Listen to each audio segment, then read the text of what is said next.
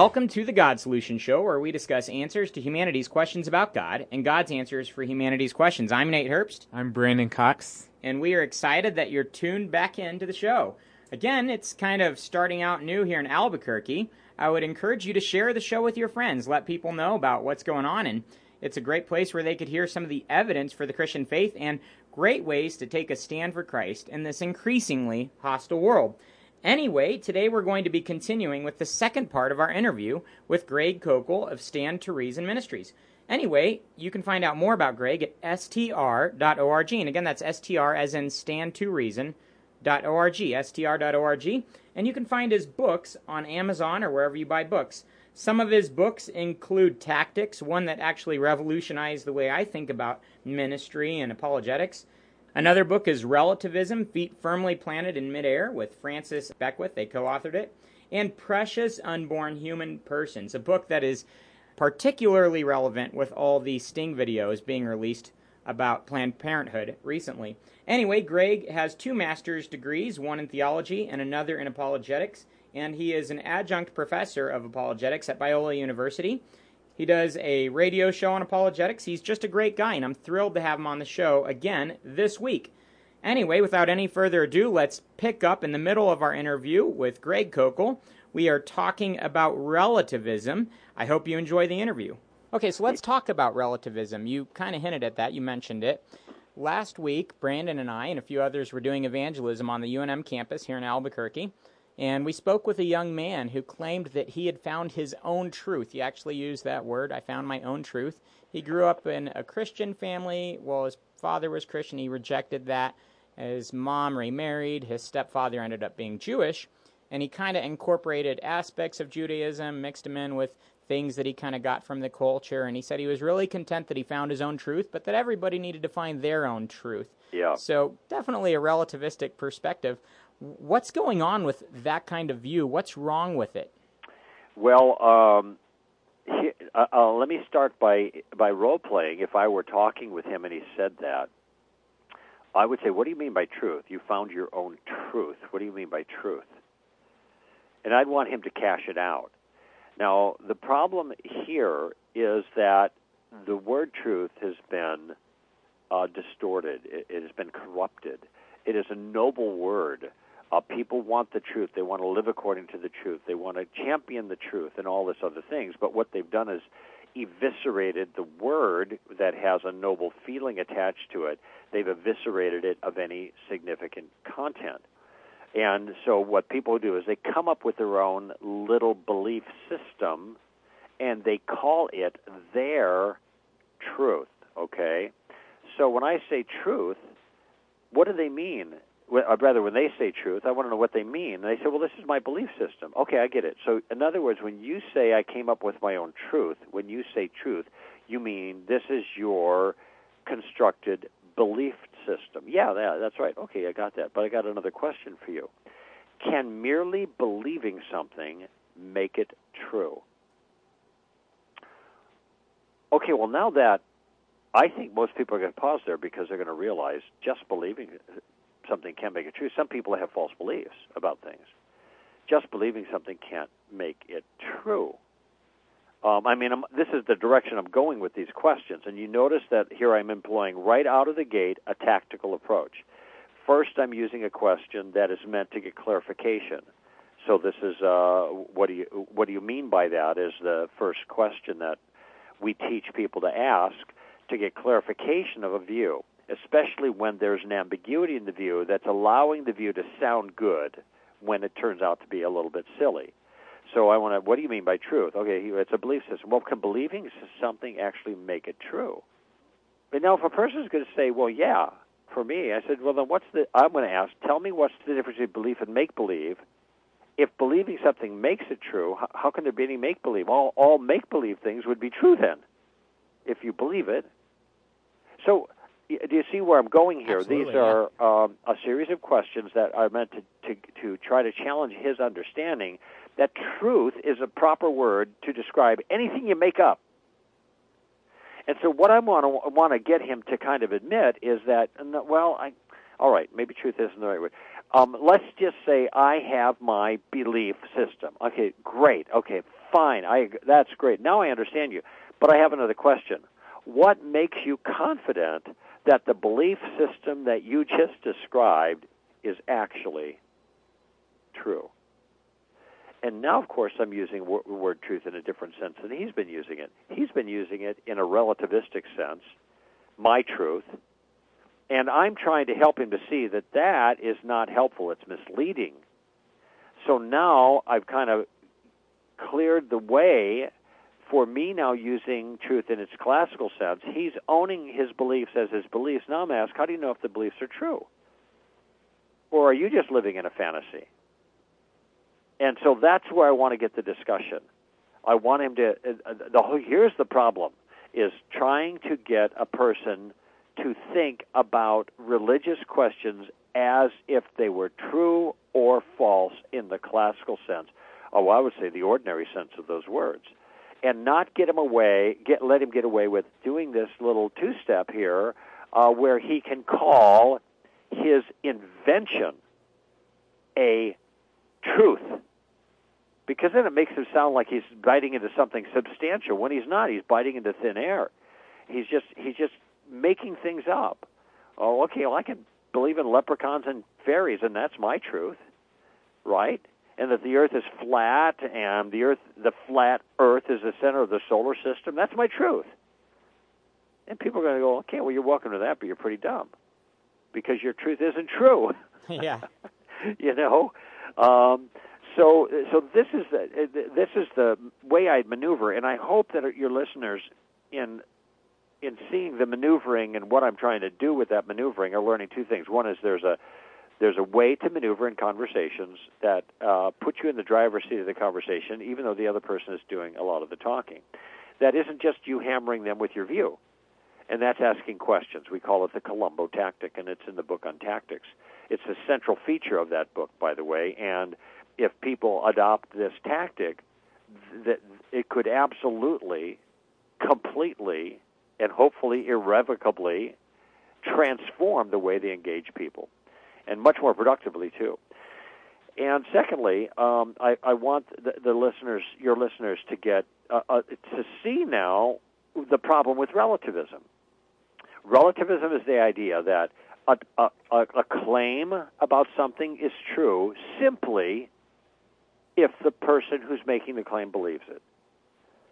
If, if you believe it, then it's true for you. That's it. It's true for you. And look at it. a Muslim kid. His belief. Uh, let me use Judaism. A Jew, a Jew who um, believes that Jesus is not the Messiah. His view is true for him. And a Christian who believes Jesus is the Messiah. His view is true for him. Both views, even though contradictory, are just as true, equally true, but for because they're talking about the beliefs of the subject and you're not talking about the world. What I want to know is whether Jesus was or was not the Messiah as a matter of fact, regardless of who happens to believe in it. And that's the discussion that needs to be had. And uh, and it's difficult for people. This mantra of my truth is so pervasive, and it started in the '60s that it is ingrained in people and it is very difficult to get them out of that rhythm.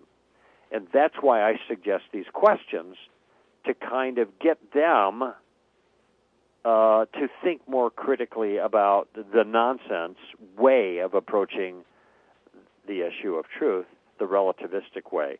And you could have truth, a relativistic truth in morality, you know, homosexuality may, as wrong may be true for you, but it's not for me, and so it's just a matter of personal opinion. So therefore, you don't get a, you don't have a right to say anything.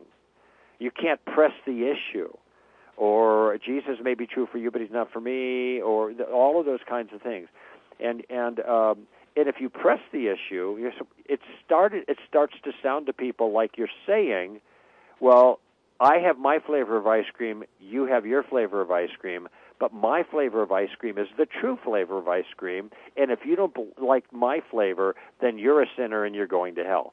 And that sounds ludicrous, but that's the way they're trying to cash out these religious questions. Um, I actually think the whole relativistic thing is is a, has spiritual dimensions to it, you know, and this is why it's it, it's a foolishness that sounds profound. Part of our job then is to try to help unwrap it a little bit.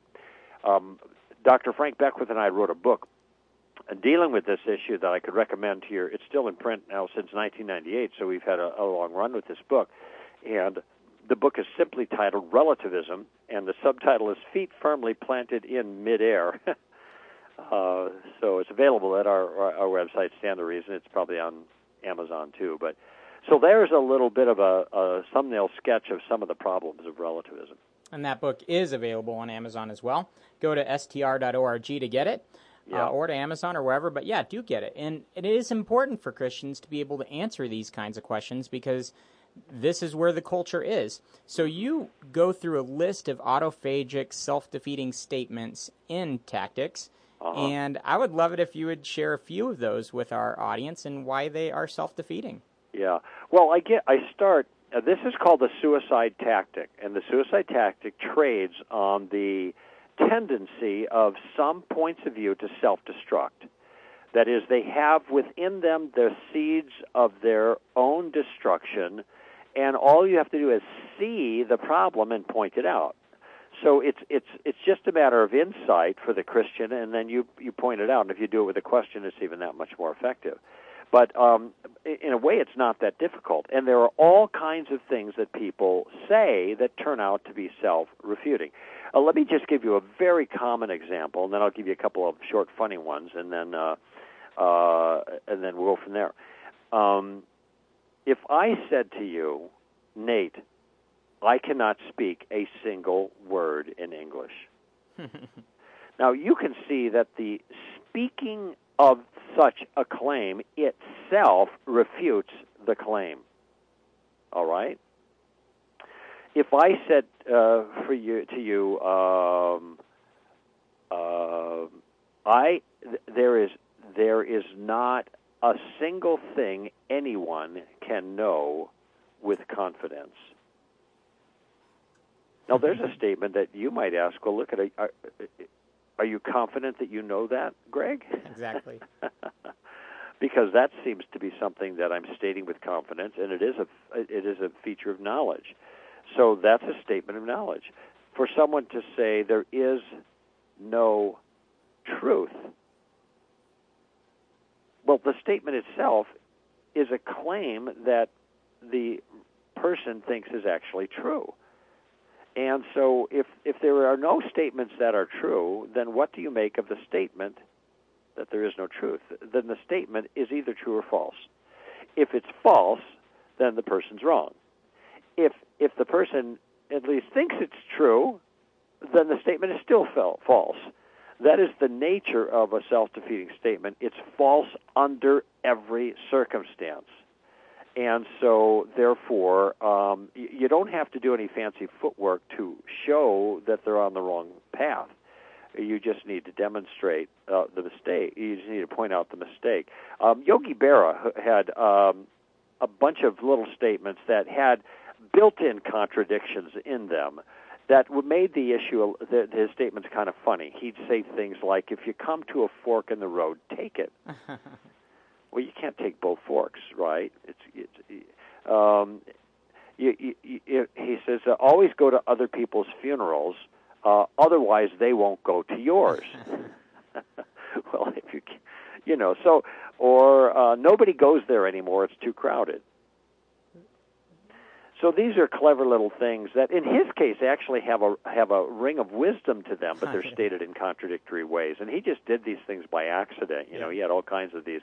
Those are called malaprops. Um, but in any event, uh, those are the funny ones. But to, the the kinds of things that I, I will give you an example of the kinds of things that seem to come up a lot in uh, in, in conversations about spiritual things. The claim that there is no truth. Of course, this comes up a lot with regards uh, to spiritual claims. Well, there is no truth oh, wait a minute, is that true?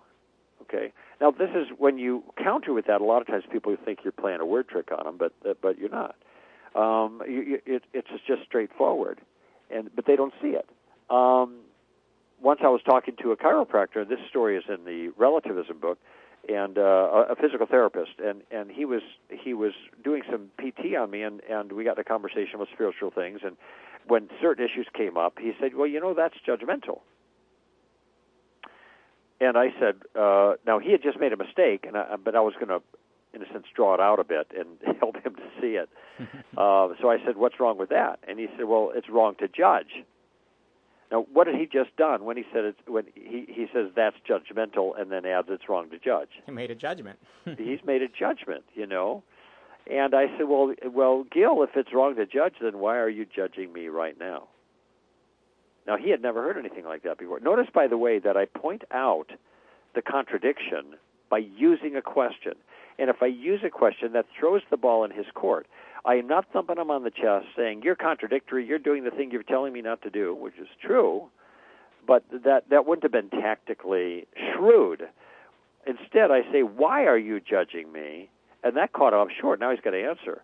And, and what he said was, after he thought about it for a while, made a, he said, I, I guess I was, well, I guess, I guess it's okay to judge, is what he said. But he said you can't push your morality on other people. That's he thought he was going to improve his situation that way. and, and I said, well, Gil, uh, then another question for clarification's sake. What you just said, it's wrong to push your morality on other people. Is that your moral point of view? He said, yes, of course, without realizing what was about to come. And I said, well, then why are you now pushing your morality on me? See, he was doing the same thing again. So this is what I call practical suicide.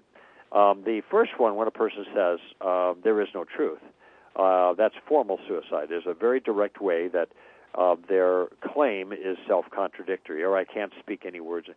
But um, but the um, the the claim that that there that, you know that you shouldn't judge. This is this is practical suicide. That means uh, in practice they are contradicting them contradicting themselves. Um, th- th- there's a uh, another type of uh, suicide that I call sibling rivalry, and that's where you have two objections that contradict each other, and the person voices two objections. And um, if a person wants to make a claim that their relativistic claim about morality, that there is no morality that's objective, okay, I understand that. They could argue for that point, but what they can't do, and therefore they get out from underneath any claim that they're a sinner, because look, if there's no objective morals, there are no sins. Okay, so you can see they got a stake in this, being relativists. But then if you ask them, but a little while later, a lot of times they'll raise the problem of evil. Now, the problem of evil trades on objective morality. If moral morality is relative, there's no evil in the world. They're just things people don't like, and that they have a variety of differences of opinions about what people like and don't like. So then, so the so wait a minute. How can how can you say there is no morality, and, but there is evil in the world? These are two objections that conflict with each other in the mind in the in the kind of worldview or, or whatever of the non Christian in this case. And if he's going to be intellectually honest, he's got to surrender one or the other. One or the other. He can't keep them both. And um, and so this is another type of suicide. So this notion of self-destructive points of view can actually play out in a in a number of ways. And if you're alert for for self-refuting statements, um, you can it's you, you, you can you you can get around a lot of challenges. The statement, for example, that only science gives us truth about the world and religion and morality doesn't give us truth, is itself a statement that they believe is true, which statement did not um, did not come, they did not discover through using science. It's a statement that, that they bring to the project of science. It's not one that the scientific method has demonstrated to be so and so th- their own their statement uh, uh, uh, cannot fulfill its own demand. Science is the only thing that gives truth, but that's a truth that's not that doesn't come from science. So so it can't fulfill its requirement, and therefore it's self-refuting. And there are many more like this I have in the book, but that ought to give your listeners a taste. My undergraduate degree was in chemistry, and I love that approach because chemistry and science they tell us a lot about the natural world, but they have their boundaries, you know, and it's good to notice that. I think it was Hume that said that something is only true if it's true by definition or empirically verifiable. And many have since noted that that statement is neither. Thus, the statement itself falls apart. If you're just tuning in, this is the God Solution Show, and you can find out more about the show at godsolutionshow.com. I love this approach that you bring because my tendency is just to whack somebody with, with reality and truth and logic and science Uh-huh. and but to ask these questions is important. So let me give an example. I was reading your book and I took my newborn daughter out uh, witnessing with me. It's important to my wife and I that we involve our kids in ministry. So my daughter was actually four days old, my daughter Kara, and I had her with me and I was out witnessing in uh, Durango, Colorado, where I lived at the time and I was talking to a street vendor at a festival that was going on. He was selling, you know, candied popcorn or something like that. And I began talking to him about Christ, and he told me how he had been in seminary and he wanted to go into ministry. And then he said, But I came to the conclusion that it is wrong to have a firm perspective on anything. So. I'd just been reading your book. so I asked, probably you'd already, you know what I asked. I said, Well, isn't that a firm perspective on something? Uh-huh. The second I said it, the guy looked, and it's kind of like what you say in tactics. Be careful how you use this tactic. It's so powerful, it might bring somebody nearly to tears. They won't know how to respond. Right, He right. sat there with his mouth open. He had he he had no words. He had nothing. Right. He he literally looked like he just realized that decades of his life had been spent in error. And Right. Well, you know, it's uh I call this response in the book the Simon and Garfunkel response because it reminds me of this this duo, musical duo who was most popular in the 60s and 70s that of a song they wrote called The Sounds of Silence. And sometimes when you ask these questions and they're legitimate questions, they're very simple questions um, that pertain to their view, they they they they are struck dumb because they have n- they have never thought about the challenge you'd offered to them. And uh, and and it, it yeah, you're very effective and nice use of the tactic there, uh, Nate. Nice nice going. thank you for for giving us the tactic because honestly, that's not my my perspective as as as it naturally goes. It's not your instinct. No. Mine neither. It was, I mean, I like pounding people on the head and telling them what I know and what they don't know. You know, that's where I'm at. That's that's I've had to fight that instinct over the years, but uh, thankfully I have a new approach now that's much more effective. Sheds more light than heat, as it turns out. Yeah, my wife constantly when we'll be in conversations with people, apologetic conversations, I'll I'll start to trend towards the the powerful evidence side of things, and my wife will elbow me and whisper in my ear, "Tactics, tactics." so, well, we've trained our students in this, and we're continuing to. And I just want to share with the audience this technique, based on your book. I kind of shared with our students. You know, some of our interns have had it as required reading and things like that. But we've said, whenever you're talking with someone and they make a, a firm statement, ask yourself, how does that statement apply to itself? One of our students, who's a philosophy major, he was in a class where the professor said, We can't know anything with confidence. We can't know anything with confidence. Yeah. And in the in front of the whole class, he raised his hand and he said, "Can we know that with confidence?" Uh huh. And he he said that the professor couldn't respond. The class was laughing. He didn't mean to put him on the spot, and of course, he Right. didn't say anything aggressive. But he came to me afterwards and he said, "All I did was apply that strategy. I just asked how the que- how the statement applied to itself, and Right. it showed that it doesn't stand." So Right. if you're in a conversation, don't just let things like that slide by. Ask the question, follow the tactic. You know, there's. Uh, I suspect too that that professor has all kinds of views that are politically correct, that he holds with complete confidence. So much so that he will denigrate those who disagree with him. Um, ideas about sex and about about liberties and about uh, homosexuality and same-sex marriage and and uh, abortion and uh, all kind of other leftist causes um, uh, academic freedoms, uh, freedom of speech, all of these kinds of things.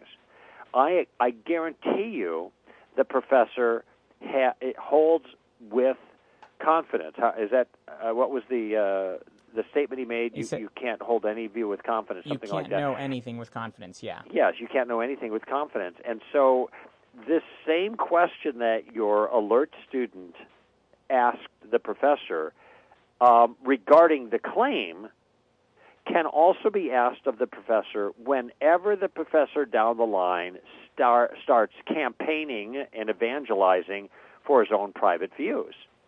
And, uh, you know, about same sex marriage, let's just say, ah, blah, blah, blah, that's so, I can't believe, blah, blah, blah. Professor, I have a question about this. Are your views about same sex marriage views that you hold with confidence, or you, are you applying this other principle that you mentioned earlier that you never hold any views with confidence? Because it sounds to me like you're pretty confident. Am I misunderstanding you right here, Professor? Professor, that thing about abortion you're talking about, or about the Bible, or about God, as the term goes on, are you holding the view of confidence? Are you telling me that you don't, nobody can have any confidence that what you're talking about is true? Just keep asking the same question exactly. over and over and over again. And you could ask that whenever you don't appreciate the grade he gave you. That's right. Are you confident I don't deserve I, that I deserve an F? Do you hold that with confidence or something like that? Well, you know that is a kind of a practical consideration in those circumstances. And here's my, my, my approach to that as the grades, because I understand the, the importance of grades. You know, people who are students have to have to be careful, but this is why you always have to be gracious you also always have to approach a professor as a superior. He's he's he's older. He's got a position of authority in the classroom, and you have to go with your hat in your hands. But it doesn't mean you can't ask a question that's fair and legitimate in a nice way that puts puts him on the spot. You can do that as long as you do it the right way. The second thing you have to do with professors like that, when they give you tests, you got to give them the answers he's looking for you can't you got to show that you understand what he taught. It doesn't mean you have to agree with it. You just have to uh, show uh, uh, you have to understand what it was that he taught when he's asking. Um, and so uh, and this so you can still this gives you a, ch- a better chance of getting a good grade because you fulfill the requirements without acquiescing to his views well, that was the second part of our interview with Greg Koukl. You can tune in next week to hear the final part of the interview with Greg Koukl. And keep tuning in after the Koukl interviews end. We are going to be interviewing Dr. Michael Brown. You don't want to miss that. It's going to be an exciting interview. Anyway, I hope that you caught the meaning of everything that Greg shared today. And that's that each one of us have an opportunity to have a relationship with Jesus Christ. I know many of you out there understand that and already have a relationship with Jesus Christ, but I'd be crazy not to share the greatest news that human beings have ever heard with you this morning, wherever you're at in your journey. And I know there are people out there listening right now that don't have relationships with Jesus Christ. The Bible says that God loves you and me, but that we're sinners and our sin separates us from a perfect God. We kind of know that intuitively, I believe. The Bible also says that God became a man, Jesus Christ, and he died on the cross for our sins so that we would not have to pay for our own sins because we could never pay for our own sins. The Bible says that Jesus rose again, guaranteeing that all who trust in him could experience eternal life. So that really is it. Are you going to trust in Christ and surrender your life to him or are you going to keep holding on to that steering wheel yourself? If you haven't taken that step, I ask you to take that right now. To do that, expressing your faith through prayer, saying, Jesus, I believe that you are who you say you are that you died on the cross for my sins, and that you rose again to give me new life. I ask you to be my Savior and Lord, to come into my life and to make me the kind of person that you want me to be. The Bible says if you took that step this morning, if you really put your faith and trust in Him, you've been adopted into His family, and you can look forward to a life of abundance on this planet and an eternal life with Him in heaven. I encourage you to go to GodSolutionShow.com to check out a list of local churches that you could visit this morning and to find out ways that you could partner with the show. We need you to get the word out and tell your friends about the show and to get them listening. It's a great show where they're going to be encouraged, but we also could use your financial support to expand the ministry of the show. So check out the partner tab while you're there as well. Well, anyway, like I always say, an open mind, honest heart, humble disposition, and diligent search always lead to Jesus. I am so glad that you're listening, and I pray that you continue to grow closer to Him this week. Thanks so much for listening. Have a wonderful weekend.